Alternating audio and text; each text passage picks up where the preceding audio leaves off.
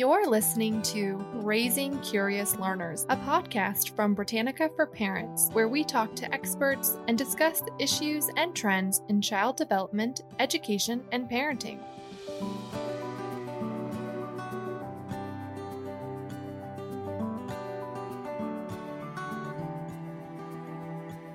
Welcome back to Raising Curious Learners. I'm Elizabeth Romansky, and my co host, as always, is Ann Gadzikowski. At Britannica for Parents, much of our focus is on parenting in the United States, but we actually have a lot of readers from across the globe. There are certainly many parenting topics and issues that are universal to everyone. The COVID 19 pandemic, for example, has impacted children and families everywhere. And I've been really curious about what experiences like lockdowns and remote learning have been like for families in other parts of the world. Yes, me too. And I'm really excited because we have someone on our podcast today who can talk about that. Polly Crowther is an early educator in the UK. She is also a co founder of a group called Early Insights that advocates for young children and supports early learning and childcare across the globe. So we're so excited to have you today. Welcome, Polly. Thank you. Hi. Polly, can you tell us about your work in early childhood education and your role specifically at Early Insights? So my my life is early childhood education, uh, dawn to dusk at the moment. I have my own two young children who are three and six. I am a head of early years at a school in Kent near London in the UK. I have a role with the East London Research School, specialising in early education and play as well. And as you said, I'm the co-founder of Early Insights, which is a global early childhood education and care community. We came together in March March 2020 with a recognition that educators and early educators around the world were facing this shared challenge of the COVID lockdowns, specific challenges to do with early education remotely, because a lot of that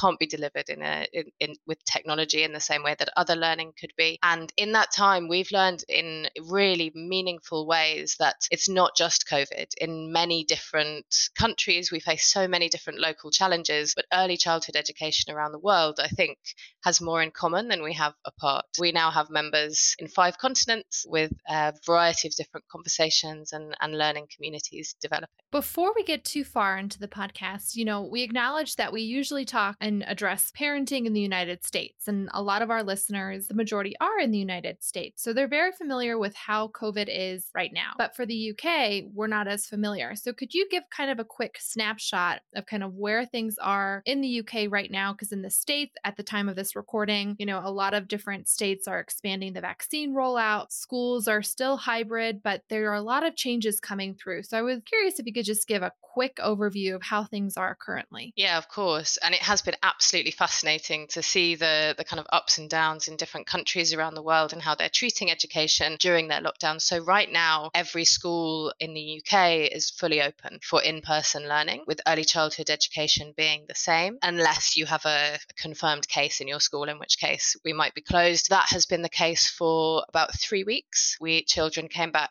to fully in person learning about three weeks ago. Before that, since um, December, all of the schools have been predominantly closed for in person learning, delivering online or remote learning, but they have remained open for children who are considered to be vulnerable for one reason or another, or children of what we call key workers. So, workers who are essential for the COVID response, whose roles have not been locked down. And there has been a slight difference in this lockdown from March last year. Those numbers, what counts as vulnerable and what counts as a key worker, has expanded quite a lot. So, in the end, there's been maybe 20, 25% of children in school during that period of time as well. And you coordinate what's called early years at your school. Can you define what early years is considered in, in the UK? In the UK, it is 0 to 5. In Early Insights, the community that I work with, we normally consider it to be up to 7 because that's kind of globally includes what we're what we're talking about. So Polly, tell us about your direct experience in your work and with your own little ones from the beginning beginning of the pandemic? Not not necessarily the whole story, but but what what was it what was it like on the ground for you dealing with all of this as it began to unfold?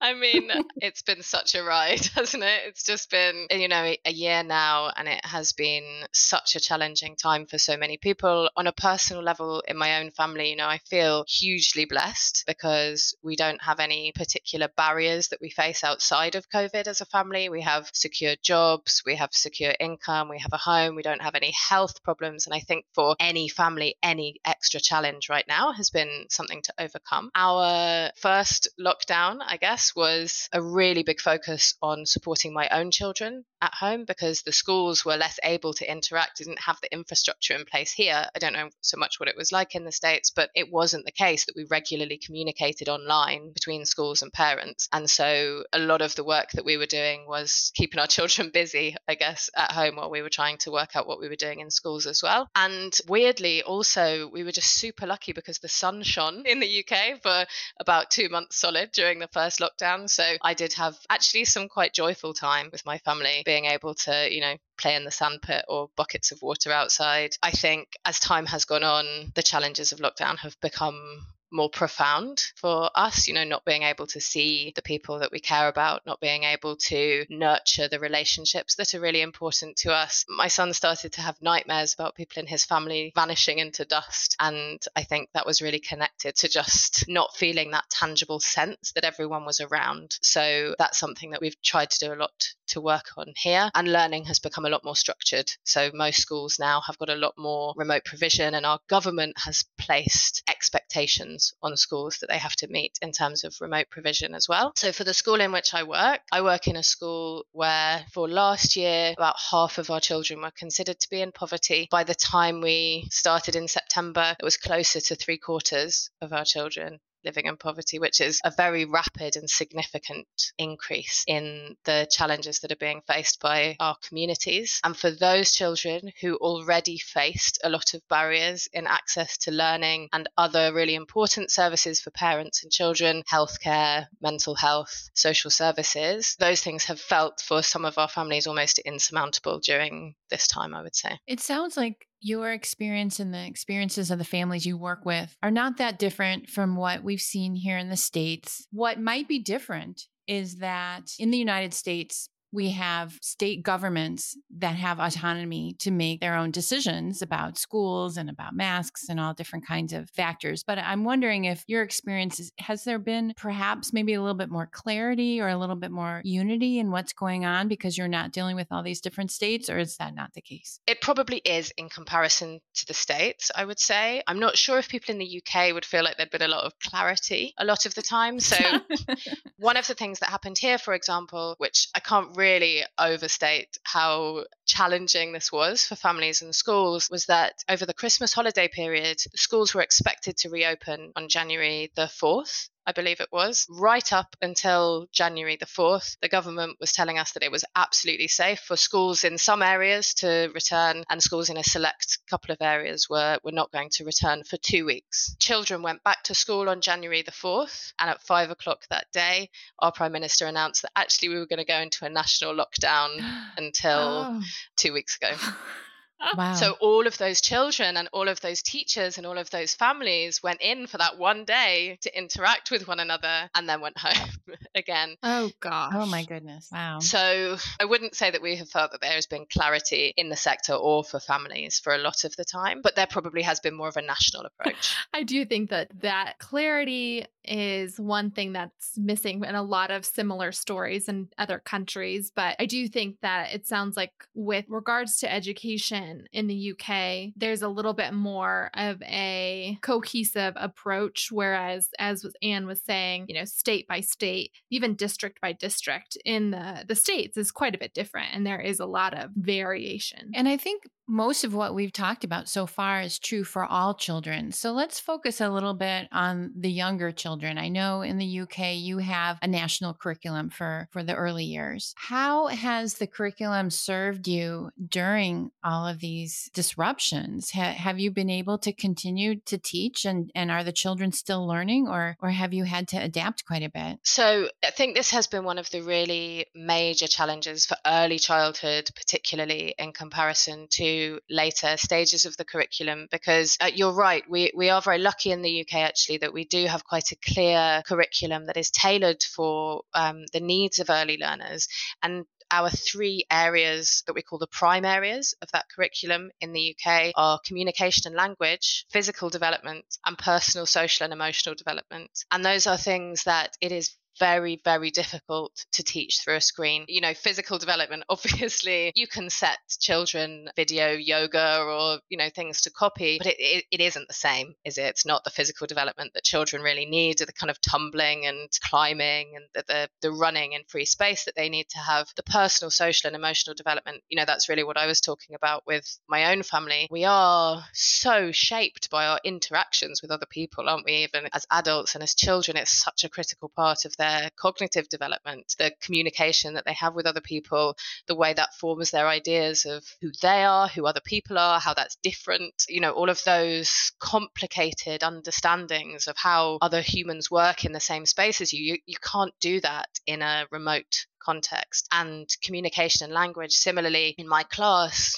I had 90% of my children I assessed as needing a communication language intervention at the beginning of this year. And for many of them, that might have been because they missed half of their year preceding that at nursery too. And I think there's some research evidence that shows that it's hard for children to learn communication and speech meaningfully, even through kind of video calls or screen based interaction, because it just lacks that social connection. You know, again, I think that's something that adults have felt, you know, having a meeting meeting over Zoom just lacks that personal feeling of powerful connection and conversation that you can have when you're you're in a room with someone. So those three curriculum areas we have had to be as inventive and, and creative as possible. And again, actually that's one of the ways that working as part of a global community has been so powerful for us because in a lot of countries, a national crisis that means that children can't access their education or their preschool education is not unheard of in the way that it is in the UK or in the US.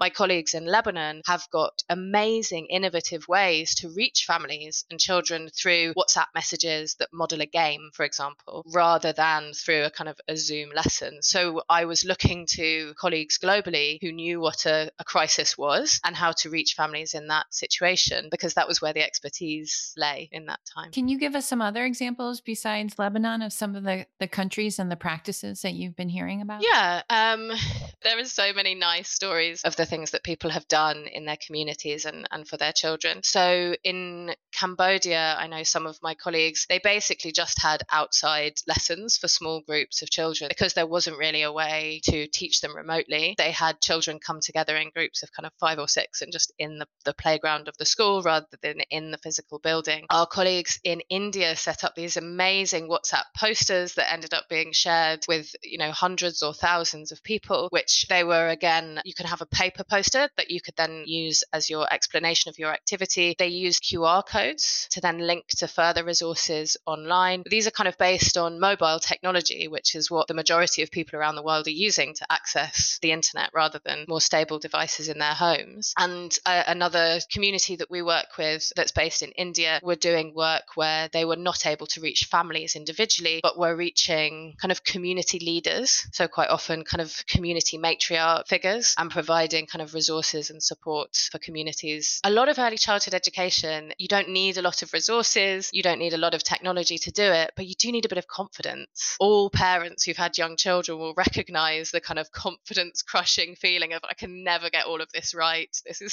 so hard. But actually, someone just saying to you, why don't you count the knives and forks and see how many we all need as a family to put out on the table? Or why don't you ask them? One of my favorite ones is I telling my children to jump up and down 20 times times before they ask me again for a snack um, because it I like that.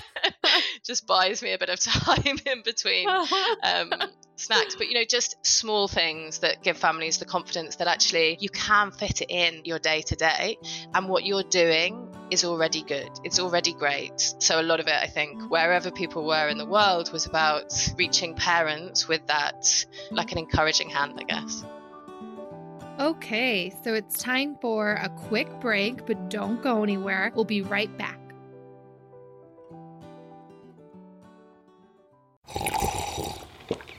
That's not just the sound of that first sip of Morning Joe. It's the sound of someone shopping for a car on Carvana from the comfort of home. That's a good blend. It's time to take it easy, like answering some easy questions to get pre qualified for a car in minutes. Talk about starting the morning right. Just like customizing your terms so your car fits your budget. Mm-mm-mm. Visit Carvana.com or download the app to experience car shopping the way it should be convenient, comfortable. Ah.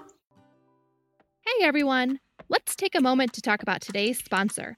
Did you know Britannica designed a safe and trusted site that allows kids to be just that kids? On Britannica Kids, you'll find content from great intellects across the globe, including leading educators, Pulitzer Prize winners, and Nobel laureates. And it's all designed with kids in mind. Go to kids.britannica.com slash kids30 for 30% off your subscription today. Because the news around us changes by the second, reliable information is more important than ever. Consider supporting our quest for the truth with a Britannica Premium membership and gain access to over 1 million pages of fact-check content. Go to britannica.com slash premium 30 and get 30% off your subscription today.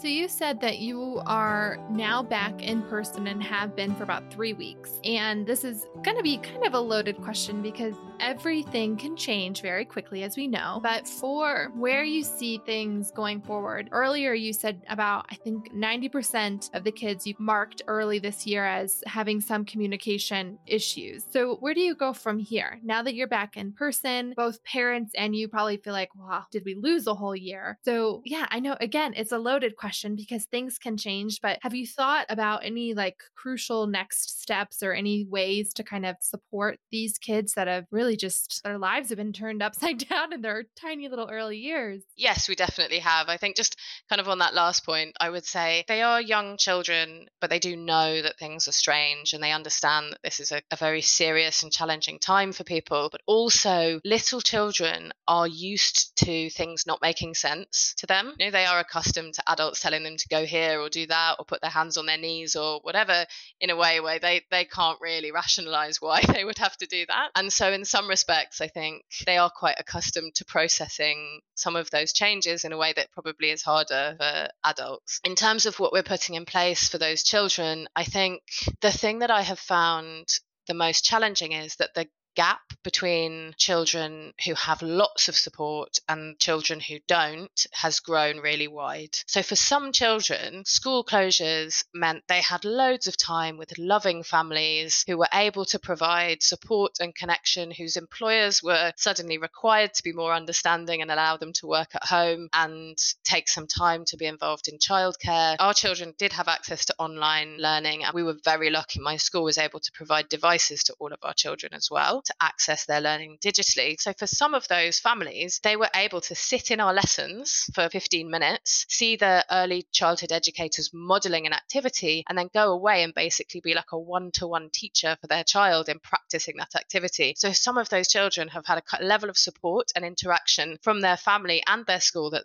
that they have never had before. But some of our children whose parents have got special educational needs of their own, or who have mental health problems, or who faced crises at home already or because of COVID, they have really been in a kind of a an isolated bubble. A big piece of work that we have been doing since children have been back is just remembering what it's like to be together, making meaning of all of the interactions that we have together, and reminding ourselves of the power of those connections. I think I'm really lucky to work in early childhood education because I can legitimately, in an evidence informed way, do that through play and have a wonderful time sharing stories, reading books together, playing in the role play area or in the home corner, and finding out how they're feeling without having to interrogate or ask them questions, just kind of learn what's going on with them. I won't say it's been easy. You know, some of our children, it has been tough for them. I'm so glad you mentioned play because when I hear people talk about learning loss and how our children have missed so much, I think about the play that they've missed. It's it's more of a play loss in early childhood. They've missed the opportunities to play with their friends and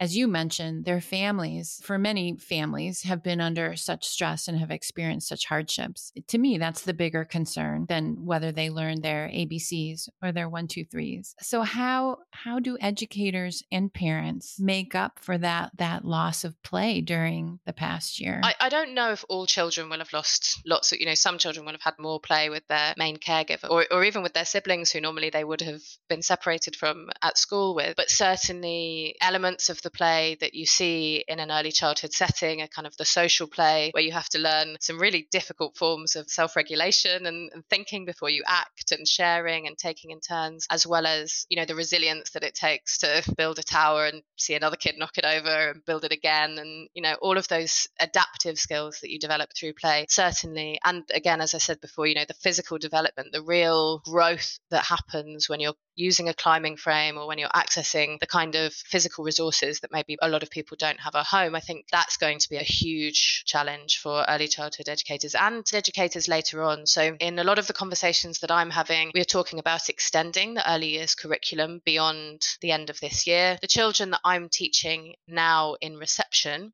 who would be finishing, um, that's kind of like kindergarten, they would be going into formal learning in, September, but they will have missed some of their, their nursery preschool education and some of their kindergarten preschool education? And is there a way that we should be integrating play more throughout the curriculum. There are, of course, ways that you can integrate play all the way through primary education, especially. And I think some schools are, and, and some other service providers are looking really imaginatively at how they do that. I really hope that in some ways, children being able to go back to school in person will also provide parents with the space to play with their children. Because I think, I don't, I don't know how other parents feel, and, and maybe I, I have put too much pressure on myself, but I feel like, you know, there's the pressure to do the things that, you know, the school wants you to do and to submit the pieces of work that you're supposed to do at home. There's the pressure from your job to do the things that you need to do for work. There's the pressure to do all of the normal family stuff, like not have piles of laundry everywhere and make sure that everybody has three meals a day and all of those things. And actually, it's really easy for play, even when, when that's your job and you know how important it is, it's really easy for play to get squeezed out of that equation because play involves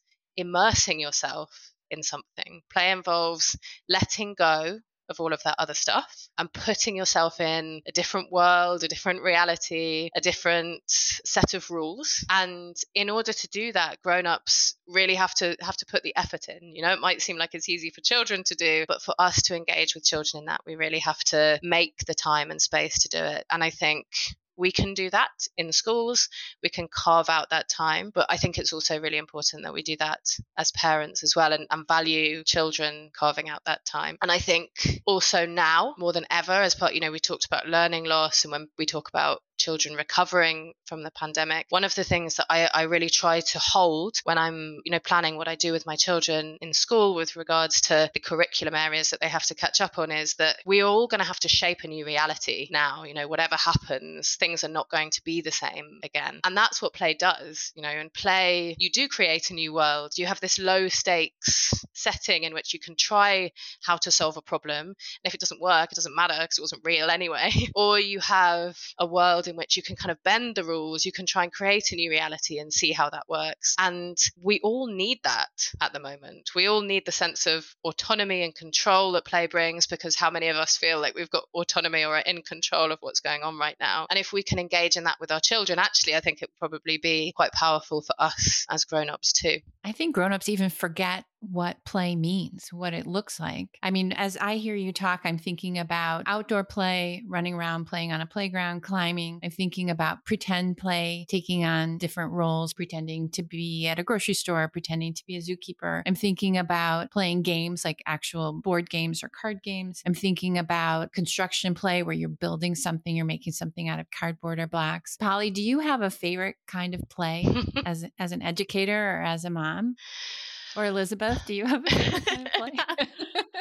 I I I mean I can go. I I've always enjoyed pretend play. I felt like that was kind of the easiest for me. And my niece and I, my niece lives in another state and we'll do virtual play dates together. And so it's very heavily reliant on imagination. And because, you know, we have to play together over a screen and use objects that we may have as, you know, bow and arrow. So we get a hanger or something. So I think I've just always been naturally good at pretend play and it's kind of stayed with me. So I think that would be my favorite because mm-hmm. I think Mm-hmm. the one thing I want to say is for adults, it's very hard to play in any form because we multitask by nature. And then given everything we're juggling now, we're multitasking even more and play in order to really not only engage with the child, but also get the most out of it for yourself is you can't multitask. As you said, Paula, you have to immerse yourself in that. So I do think that, you know, for me, pretend play helps shut out all of the multitasking because it wraps me into a new world. So I, I would say that would be my favorite, but I'm curious, Polly, what yours is. I think that's a really interesting point that you raised about, you know, adults finding it hard to play. And, and I don't remember what the piece of research is, but I had a conversation with Bo Stjerne, who's the head of the, the Lego Foundation Play Lab, because we did some training with them on their play based learning. And he was saying how play for adults and even observing play in children is one of the most powerful things that you can do to develop your cognitive flexibility as an adult. I'm definitely not an expert on that at all, but I know that, you know, children, they are more generalists than we are as adults. You know, we, we prune the things that we need to know how to do in order to focus on the skills and the knowledge that we're developing. And the more that we do kind of playful activities, play based activities, we're, we're probably not doing things that we've trained ourselves to do for quite a long time, that we focused ourselves out of doing. For me, actually, my favorite kind of play probably is outdoor play. And in particular, I, I am very passionate about kind of environmental stewardship and the responsibility that our youngest learners are going to have for fixing a lot of problems that are going to be extremely urgent for them as they progress through their, their education system. And I think that if, you know, watching children as they engage with nature, just poking and prodding it, and, you know, you can take a,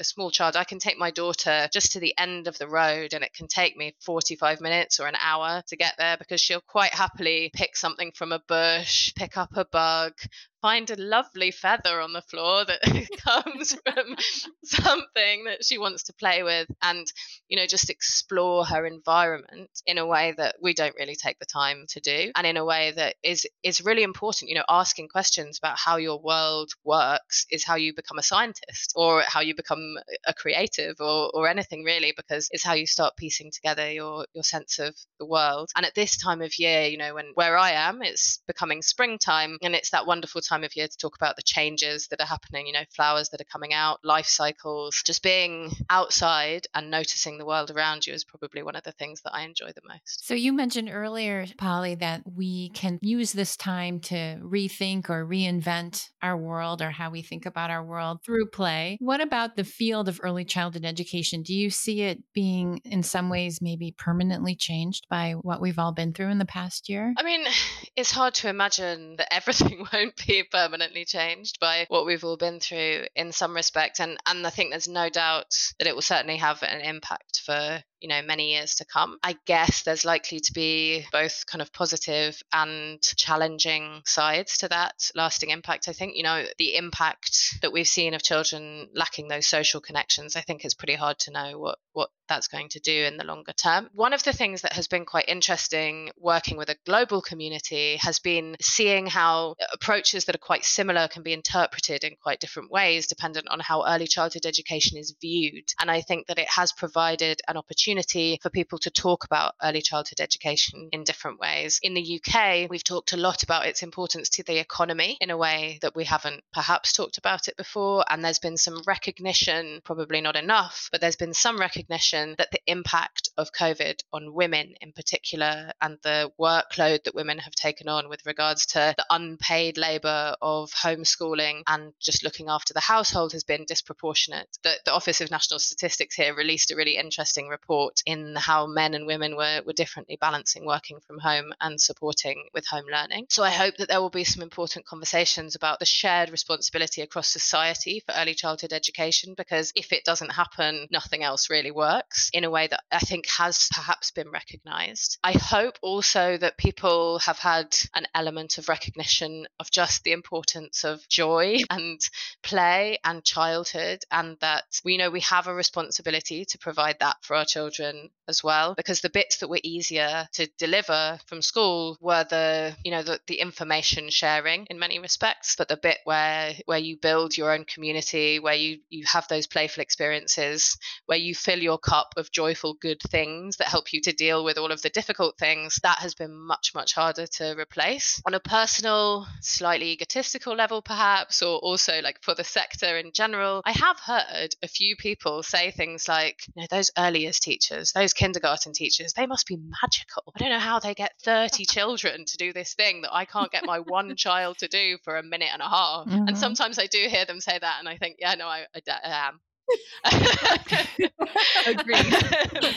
and and enjoy that moment you know in a serious sense you know that that's a very flippant way of putting it but in a serious sense early childhood education in every country as far as i know is viewed as a less qualified less serious part of the education sector. You know, we talk about it in the UK as if you go up the school, it's kind of like you're being promoted. I have a doctorate, and people will say to me, Why do you work in early years? You could work anywhere. Mm. But it's the hardest part of the school to work in in many ways because you know you have to have the the play you have to have the nurture and you have to be sharing the knowledge rigorously as well. But it's also the most important because it is a time in children's lives when we can close gaps for them we can identify their needs we can support children to make progress really rapidly in a way that they find harder later on. And also we can help them to build their sense of identity as learners and, and as citizens in a way that comes a little bit more more cemented as they they develop later on. And it would be a wonderful thing if people did start to recognize that actually early educators do something that i believe is a little bit magic mm-hmm. and could be recognized for that. I think that's a great takeaway message for our podcast is, is the recognition of the the expertise and the value of early childhood educators. But as we wrap up polly i'm wondering for our listeners we, we know we have a lot of parents as listeners. So do you have any ending advice advice for how to support young children at home right now? In the UK, quite recently, there was a survey by the Royal Foundation, by the Duke and Duchess of Cambridge, on how parents were feeling about early education, in particular in the pandemic. And one of the things that came out of that was that loneliness and isolation in normal times is a huge challenge for parents with young children. And, and another challenge for them is a feeling of being judged, a feeling that you might be getting mm. it wrong. And I think